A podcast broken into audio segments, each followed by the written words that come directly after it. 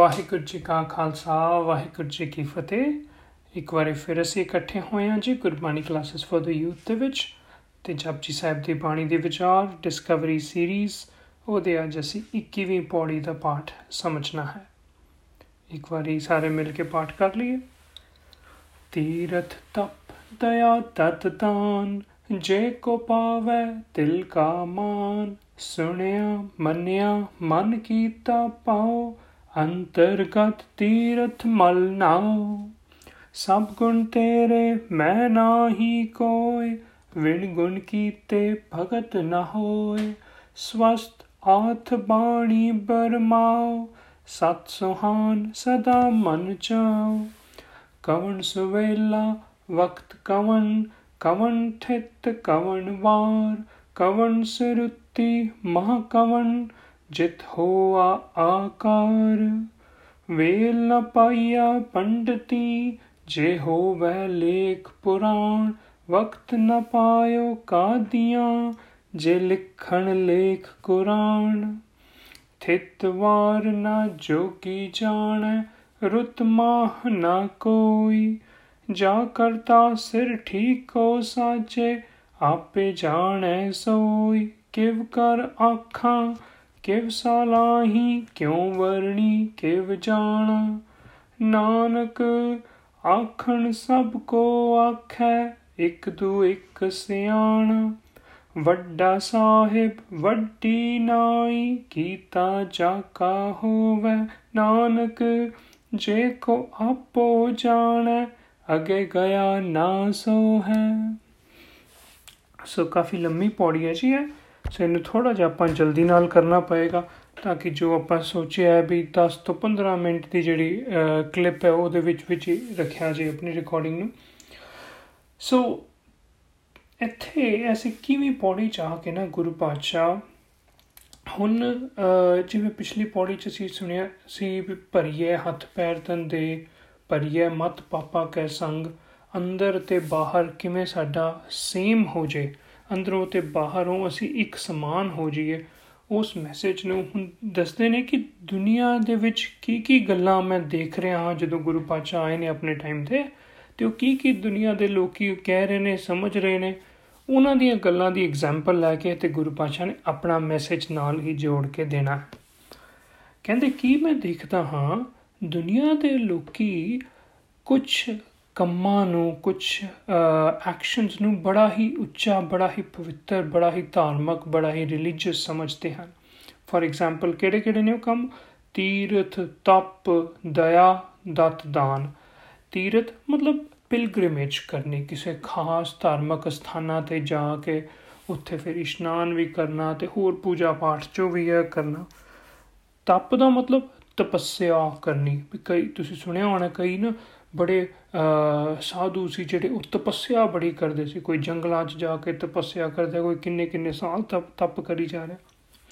ਦਇਆ ਦਇਆ ਮਤਲਬ ਕਿ ਕਿਸੇ ਦੇ ਉੱਤੇ ਬੜੀ ਕਾਈਂਡਨੈਸ ਸ਼ੋ ਕਰਨੀ ਹੈ ਤੇ ਦਤ, ਦਾਨ ਦਾਨ ਹੁੰਦਾ ਚੈਰਿਟੀ ਦੇਣੀ, ਦਇਆ ਤੇ ਦਾਨ ਨਾਲ ਨਾਲ ਮਿਲਦੇ ਜੁਲਦੇ ਨੇ। ਵੀ ਵੀ ਆਮ ਤੌਰ ਤੇ ਕਿਹਾ ਜਾਂਦਾ ਵੀ ਕਿਸੇ ਦਾ ਬੜਾ ਆਪਾਂ ਦਾਨ ਕਰਾਂਗੇ ਤੇ ਉਹ ਫਿਰ ਲੋਕੀ ਸਮਝਦੇ ਸੀ ਵੀ ਇਹਦੇ ਨਾਲ ਸਾਨੂੰ ਉਸ ਤੋਂ ਵੀ ਵੱਧ ਜਿਹੜੀ ਚੀਜ਼ ਹੈ, ਜਿਹੜੀ ਅਸੀਂ ਦਾਨ ਕਰ ਰਹੇ ਉਹ ਮਿਲੇਗੀ। ਸੋ ਇਦਾਂ ਦੇ ਕੰਮਾਂ ਨੂੰ ਧਾਰਮਿਕ ਕੰਮ ਦੁਨੀਆ ਦੇ ਲੋਕਾਂ ਨੇ ਸਮਝਿਆ ਹੋਇਆ ਸੀ। ਗੁਰੂ ਪਾਤਸ਼ਾਹ ਕਹਿੰਦੇ, ਜੇ ਕੋ ਪਾਵੇ ਤਿਲ ਕਾ ਮਾਨ। ਕਹਿੰਦੇ, ਮੇਰਾ ਆਪਣਾ ਵਿਚਾਰ ਤੇ ਹੀ ਹੈ ਵੀ ਇਹ ਸੋ ਕਾਲਡ ਧਾਰਮਿਕ ਕੰਮਾਂ ਦੇ ਨਾਲ ਕੋਈ ਖਾਸ ਫਾਇਦਾ, ਕੋਈ ਖਾਸ ਪ੍ਰਾਪਤੀ ਨਹੀਂ ਹੁੰਦੀ। ਪਰ ਜੇ ਕੋਈ ਹੁੰਦੀ ਵੀ ਹੈ ਨਾ, ਜੇ ਕੋ ਪਾਵੇ, ਜੇ ਕੁਝ ਇਹਦੇ ਨਾਲ ਮਿਲਦਾ ਵੀ ਹੈ ਨਾ, ਤੇ ਉਹ ਕੀ ਹੈ? ਤਿਲ ਕਾ ਮਾਨ। ਤਿਲ ਹੁੰਦਾ ਜਦੋਂ ਛੋਟਾ ਜਿਹਾ ਮਿਨਿਸਕਿਊਲ ਛੋਟੀ ਜੀ ਚੀਜ਼, ਕਹਿੰਦੇ ਕੋਈ ਬਿਲਕੁਲ ਮਾੜਾ ਮੋਟਾ ਕਿਧਰੇ ਕੋਈ ਮਿਲ ਜੇ, ਕਿਸੇ ਨੂੰ ਮਾਨ ਤੇ ਉਹ ਗੱਲ ਅਲੱਗ, ਵੈਸੇ ਇਹਨਾਂ ਨਾਲ ਕੋਈ ਪ੍ਰਾਪਤੀ ਨਹੀਂ। ਫਿਰ ਗੁਰੂ ਪਾਤਸ਼ਾਹ ਜੀ, ਤੁਸੀਂ ਦੱਸੋ ਫਿਰ ਕੀ ਕਰੀਏ ਜੇ ਇਹ ਸੋ ਕਾਲਡ ਸਾਰੇ ਧਾਰਮਿਕ ਕੰਮ ਜਿਹਦੇ ਪਿੱਛੇ ਸਾਰੀ ਦੁਨੀਆ ਅੱਜ ਵੀ ਲੱਗੀ ਹੋਈ ਹੈ, ਜੇ ਇਹਨਾਂ ਦੇ ਨਾਲ ਕੋਈ ਪ੍ਰਾਪਤੀ ਨਹੀਂ, ਇਹਨਾਂ ਦੇ ਨਾਲ ਕੁਝ ਕੁਝ ਮਿਲਦਾ ਨਹੀਂ, ਤੇ ਫਿਰ ਕਿਤੇ ਨਾਲ ਮਿਲਦਾ ਹੈ? ਕਹਿੰਦੇ ਸੁਣਿਆ, ਮੰਨਿਆ, ਮਨ ਕੀਤਾ ਪਾਉ ਭਾਵ ਦਾ ਮਤਲਬ ਹੁੰਦਾ ਪਿਆਰ। ਤੇ ਸੁਣਿਆ, ਮੰਨਿਆ ਨੂੰ ਆਪਾਂ ਪਹਿਲਾਂ ਸਮਝ ਹੀ ਆਇਆ ਵੀ ਜੇ ਅਸੀਂ ਰੱਬ ਜੀ ਦੇ ਨਿਯਮਾਂ ਨੂੰ ਸਮਝੀਏ ਤੇ ਸਮਝ ਕੇ ਉਹ ਸੰਸਾਰ ਮੰਨੀਏ, ਚੱਲੀਏ ਤੇ ਆਪਣੇ ਮਨ ਦੇ ਵਿੱਚ ਪਿਆਰ ਪੈਦਾ ਕਰੀਏ ਰਿਸਪੈਕਟ ਪੈਦਾ ਕਰੀਏ, ਇਹ ਲਾਜ਼ ਆਫ ਨੇਚਰ ਨੂੰ ਮੰਨਣ ਦੀ ਹਰ ਕੋਸ਼ਿਸ਼ ਕਰੀਏ।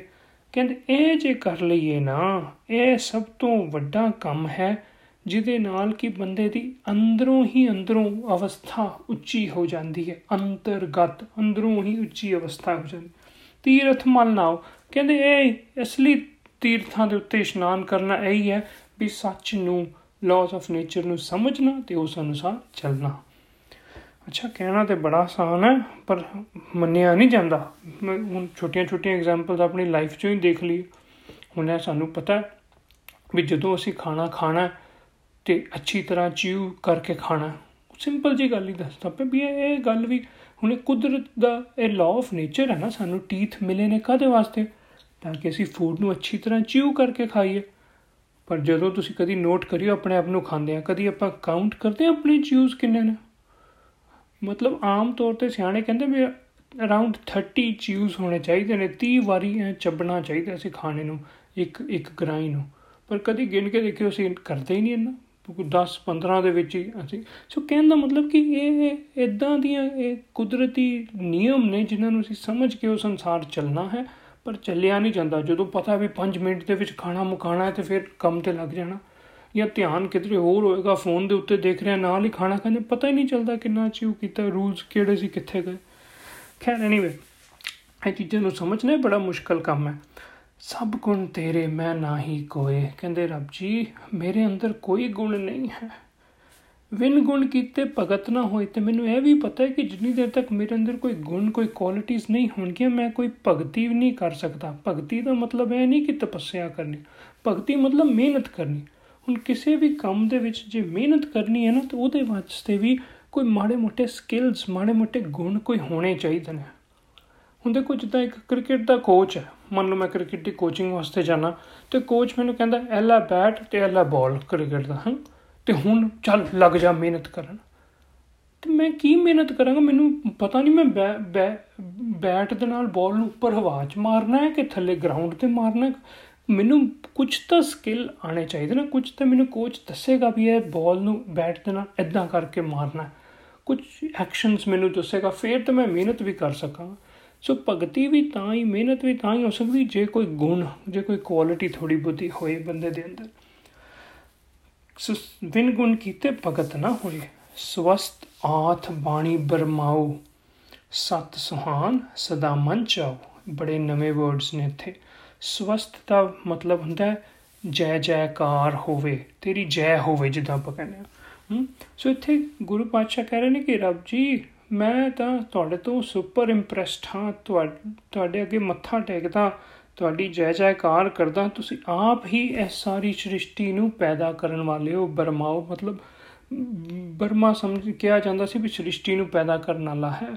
ਸੋ ਤੁਸੀਂ ਆਪ ਹੀ ਸ੍ਰਿਸ਼ਟੀ ਨੂੰ ਇਸ ਸੰਸਾਰ ਨੂੰ ਪੈਦਾ ਕਰਨ ਵਾਲੇ ਹੋ। ਸਤ ਸੁਹਾਨ ਤੇ ਹਮੇਸ਼ਾ ਸਦੀਵੀ ਉਸ ਨੂੰ ਚਲਾਉਣ ਵਾਲੇ ਵੀ ਹੋ। ਸਤ ਮਤਲਬ ਹਮੇਸ਼ਾ ਰਹਿਣ ਵਾਲੇ। ਸਦਾ ਮਨ ਚਾਹੋ ਕਹਿੰਦੇ, ਮੇਰੇ ਮਨ ਦੇ ਅੰਦਰ ਬੜਾ ਚਾਹ ਹੈ ਮੈਂ ਤੁਹਾਨੂੰ ਸਮਝਾਂ। ਮੈਂ ਸਾਰੇ ਇਹ ਰੱਬ ਜੀ ਦੀ ਕੁਦਰਤ ਨੂੰ ਸਮਝਣ ਦਾ ਮੇਰਾ, ਮੇਰੇ ਅੰਦਰ ਸ਼ੌਂਕ ਹੈ।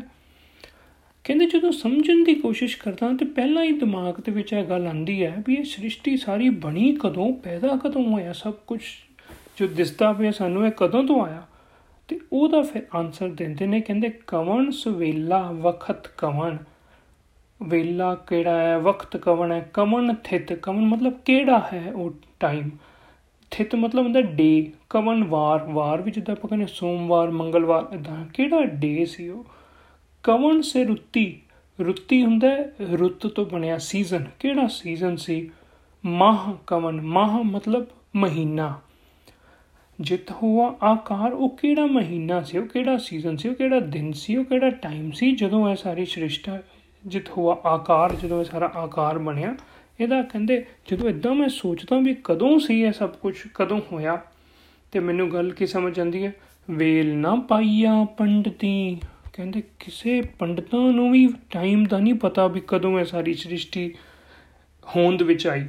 ਵੇਲ ਨਾ ਪਾਈਆ ਪੰਡਤੀ, ਜੇ ਹੋਵੇ, ਜੇ ਕਿਧਰੇ ਉਹਨਾਂ ਨੂੰ ਪਤਾ ਹੁੰਦਾ ਲੇਖ ਪੁਰਾਣ ਤੇ ਉਹਨਾਂ ਨੇ ਜਿਹੜੇ ਪੁਰਾਣ ਹਿੰਦੂਆਂ ਦੇ ਧਾਰਮਿਕ ਗ੍ਰੰਥ ਨੇ ਉਹਨਾਂ ਦੇ ਵਿੱਚ ਲਿਖ ਦੇਣਾ ਸੀ। ਵੀ ਇਹ ਸ੍ਰਿਸ਼ਟੀ ਇੰਨੇ ਸਾਲ ਪਹਿਲਾਂ ਹੋਈ, ਪਰ ਪਤਾ ਨਹੀਂ ਹੈ ਕਿਸੇ ਨੂੰ। ਵਕਤ ਨਾ ਪਾਇਓ ਕਾਦੀਆਂ ਤੇ ਦੂਜੇ ਪਾਸੇ ਜਿਹੜੇ ਮੁਸਲਮਾਨ ਧਰਮ ਦੇ ਕਾਜ਼ੀ ਨੇ, ਕਾਦੀਆਂ ਮਤਲਬ ਕਾਜ਼ੀਆਂ, ਉਹਨਾਂ ਨੂੰ ਵੀ ਨਹੀਂ ਪਤਾ, ਵਕਤ ਨਾ ਪਾਇਓ। ਉਹਨਾਂ ਨੂੰ ਪਤਾ ਹੀ ਨਹੀਂ ਇਹ ਸ੍ਰਿਸ਼ਟੀ ਕਦੋਂ ਪੈਦਾ ਹੋਈ। ਜੇ ਲਿਖਣ ਲਈ ਕੁਰਾਨ, ਜੇ ਉਹਨਾਂ ਨੂੰ ਪਤਾ ਹੁੰਦਾ ਤੇ ਉਹਨਾਂ ਨੇ ਕੁਰਾਨ ਸ਼ਰੀਫ ਦੇ ਵਿੱਚ ਲਿਖ ਦੇਣਾ ਸੀ। ਕਿਉਂਕਿ ਕੁਰਾਨ ਸ਼ਰੀਫ ਕਾਜ਼ੀਆਂ ਦੀ ਲਿਖੀ ਹੋਈ ਹੈ ਨਾ, ਤੇ ਉਹਨਾਂ ਨੇ ਉਹਦੇ ਵਿੱਚ ਐਡ ਕਰ ਦੇਣਾ ਸੀ ਵੀ ਕਦੋਂ ਇਹ ਸ੍ਰਿਸ਼ਟੀ ਸਾਜੀ ਗਈ। ਥਿਤਵਾਰ ਨਾ ਜੋਗੀ ਜਾਣਾ, ਤੇ ਹੁਣ ਜਿਹੜਾ ਜੋਗੀ ਸੀ ਉਸ ਟਾਈਮ ਦੇ ਉਹ ਵੀ ਆਪਣੇ ਆਪ ਨੂੰ ਬੜਾ ਧਰਮੀ, ਮਤਲਬ ਬੜੇ ਆਪਣੇ ਆਪ ਨੂੰ ਸਪਿਰਚੁਅਲ ਲੀਡਰਸ ਕਹਾਉਂਦੇ ਸੀ। ਗੁਰਪਾਸ਼ਾ ਕਹਿੰਦੇ, ਇਹਨਾਂ ਨੂੰ ਵੀ ਨਹੀਂ ਪਤਾ, ਇਸ ਵੱਡੇ ਵੱਡੇ ਸਪਿਰਚੁਅਲ ਲੀਡਰ ਜਿਹੜੇ ਬਣੇ ਬੈਠੇ ਨੇ ਥਿਤਵਾਰ ਨਾ ਜੋਗੀ ਜਾਣਾ, ਰੁੱਤ ਮਾਹ ਨਾ ਕੋਈ, ਜਾ ਕਰਤਾ ਸਿਰਠੀ ਕੋ ਸਾਜੇ ਆਪੇ ਜਾਣਾ ਸੋਈ। ਸਿਰਠੀ ਮਤਲਬ ਸ੍ਰਿਸ਼ਟੀ। ਮਤਲਬ ਜਦੋਂ ਸ੍ਰਿਸ਼ਟੀ ਦੀ ਸਾਜਨਾ ਹੋਈ ਹੈ ਕੋਈ ਵੀ ਭਾਵੇਂ ਜਿੰਨਾ ਮਰਜ਼ੀ ਧਰਮ ਦਾ ਆਪਣੇ ਆਪ ਨੂੰ ਗਿਆਤਾ ਸਮਝਦਾ ਹੈ, ਲੀਡਰ ਸਮਝਦਾ ਹੈ, ਕਿਸੇ ਨੂੰ ਨਹੀਂ ਪਤਾ। ਆਪੇ ਜਾਣੇ ਸੋਈ ਇਹ ਸਿਰਫ ਆਪ ਹੀ ਰੱਬ ਜੀ ਨੂੰ ਹੀ ਪਤਾ ਵੀ ਕਦੋਂ ਇਹ ਸਾਰੀ ਸ੍ਰਿਸ਼ਟੀ ਕਿਵੇਂ ਪੈਦਾ ਹੋਈ, ਮਤਲਬ ਕਿਸੇ ਨੂੰ ਨਹੀਂ ਪਤਾ। ਕਹਿੰਦੇ ਜੇ ਮੈਨੂੰ ਵੀ ਕੋਈ ਇਹ ਗੱਲ ਪੁੱਛੇ ਨਾ, ਤਾਂ ਮੈਂ ਵੀ ਇਹ ਕਹਾਂਗਾ, ਕਿਵ ਕਰ ਆਖਾਂ, ਕਿਵ ਸਾ ਲਾਹੀ, ਕਿਉਂ ਬਰਣੀ ਕਿਵ ਜਾਣਾ? ਕਹਿੰਦੇ ਮੈਂ ਕੀ ਕੀ ਕਵਾਂ, ਮੈਨੂੰ ਤਾਂ ਆਪ ਨਹੀਂ ਪਤਾ। ਮੈਂ ਤਾਂ ਕਹਿੰਦੇ ਆਪ ਇਹ ਸੋਚਦਾ ਵੀ ਕਿਵੇਂ ਅਕਾਲ ਪੁਰਖ ਦੀ ਸਿਫਤ ਸਲਾਹ ਕੀਤੀ ਜਾਏ, ਕਿਵੇਂ ਇਹ ਸਮਝਾਂ। ਤੇ ਕਹਿੰਦੇ ਇਹ ਗੱਲ ਜਦੋਂ ਆਲੇ ਦੁਆਲੇ ਦੇਖਦਾ ਨਾਨਕ ਆਖਣ ਸਭ ਕੋ ਆਖੈ, ਇੱਕ ਦੂ ਇੱਕ ਸਿਆਣਾ, ਹਰ ਕੋਈ ਆਪਣੇ ਆਪ ਨੂੰ ਦੂਜੇ ਨਾਲੋਂ ਵੱਧ ਸਿਆਣਾ ਸਮਝ ਕੇ ਕਹਿੰਦਾ, ਮੈਨੂੰ ਪਤਾ ਮੈਨੂੰ ਪਤਾ ਰੱਬ ਕਿੰਨਾ ਵੱਡਾ ਹੈ, ਰੱਬ ਕਿਵੇਂ ਰੱਬ ਜੀ ਨੇ ਸਾਰੀ ਸ੍ਰਿਸ਼ਟੀ ਪੈਦਾ ਕੀਤੀ। ਪਰ ਗੁਰੂ ਨਾਨਕ ਪਾਸ਼ਾ ਕਹਿੰਦੇ, ਜੋ ਗੱਲ ਮੈਨੂੰ ਸਮਝ ਆਈ ਉਹ ਹੈ ਕਿ ਵੱਡਾ ਸਾਹਿਬ ਵੱਡੀ ਨਾਈ ਕੀਤਾ ਜਾਕਾ ਹੋਵੇ। ਰੱਬ ਜੀ ਇੰਨੇ ਵੱਡੇ ਨੇ, ਉਹਨਾਂ ਦਾ ਹੀ ਪੈਦਾ ਕੀਤਾ ਹੋਇਆ ਸਾਰਾ ਸੰਸਾਰ ਹੈ। ਨਾਨਕ, ਜੇ ਕੋ ਆਪੋ ਜਾਣ, ਅੱਗੇ ਗਿਆਨਾ ਸੋ ਹੈ ਜੇ ਕੋਈ ਇਹ ਕਹਿੰਦਾ ਹੈ ਕਿ ਮੈਂ ਦਾਜਾ ਲਗਾ ਸਕਦਾ, ਮੈਂ ਰੱਬ ਜੀ ਦਾ ਅੰਤ ਪਾ ਸਕਦਾ, ਤੇ ਗੁਰੂ ਪਾਸ਼ਾ ਕਹਿੰਦੇ ਉਹ ਨਹੀਂ, ਝੂਠ ਬੋਲ ਰਿਹਾ ਹੈ। ਅੱਗੇ ਗਿਆਨਾ ਸੋ ਹੈ ਵੀ ਉਹ ਉਹ ਇਹੋ ਜਿਹਾ ਬੰਦਾ ਮੈਨੂੰ ਪਸੰਦ ਨਹੀਂ ਸੋ ਕਹਿਣ ਦਾ ਮਤਲਬ ਗੁਰੂ ਪਾਸ਼ਾ ਕਹਿੰਦੇ ਵੀ ਇਹ ਰਿਐਲਿਟੀ ਤਾਂ ਹੈ ਕਿ ਕੋਈ ਵੀ ਇਸ ਗੱਲ ਦਾ ਅੰਤ ਨਹੀਂ ਪਾ ਸਕਦਾ ਕਿ ਰੱਬ ਜੀ ਕਿੰਨੇ ਵੱਡੇ ਹਨ। ਅੱਛਾ, ਹੁਣ ਇਸ ਪੌੜੀ ਦੇ ਵਿੱਚੋਂ ਜਿਹੜਾ ਅਸੀਂ ਮੈਸੇਜ ਲੈਣਾ ਹੈ, ਉਹ ਹੈ ਕਿ ਇੱਕ ਪਾਸੇ ਤਾਂ ਗੁਰੂ ਪਾਤਸ਼ਾਹ ਕਹਿ ਰਹੇ ਨੇ ਕਿ ਰੱਬ ਜੀ ਇੰਨੇ ਵੱਡੇ ਨੇ ਕਿ ਉਹਨਾਂ ਦਾ ਅੰਦਾਜ਼ਾ ਹੀ ਨਹੀਂ ਲਾਇਆ ਜਾ ਸਕਦਾ। ਤੇ ਦੂਸਰੇ ਪਾਸੇ ਆਪ ਹੀ ਕਹਿੰਦੇ ਨੇ, ਵੱਡਾ ਸਾਹਿਬ, ਵੱਡੀ ਨਾਈ, ਆਪ ਹੀ ਪ੍ਰੇਜ਼ ਵੀ ਕਰ ਰਹੇ ਨੇ।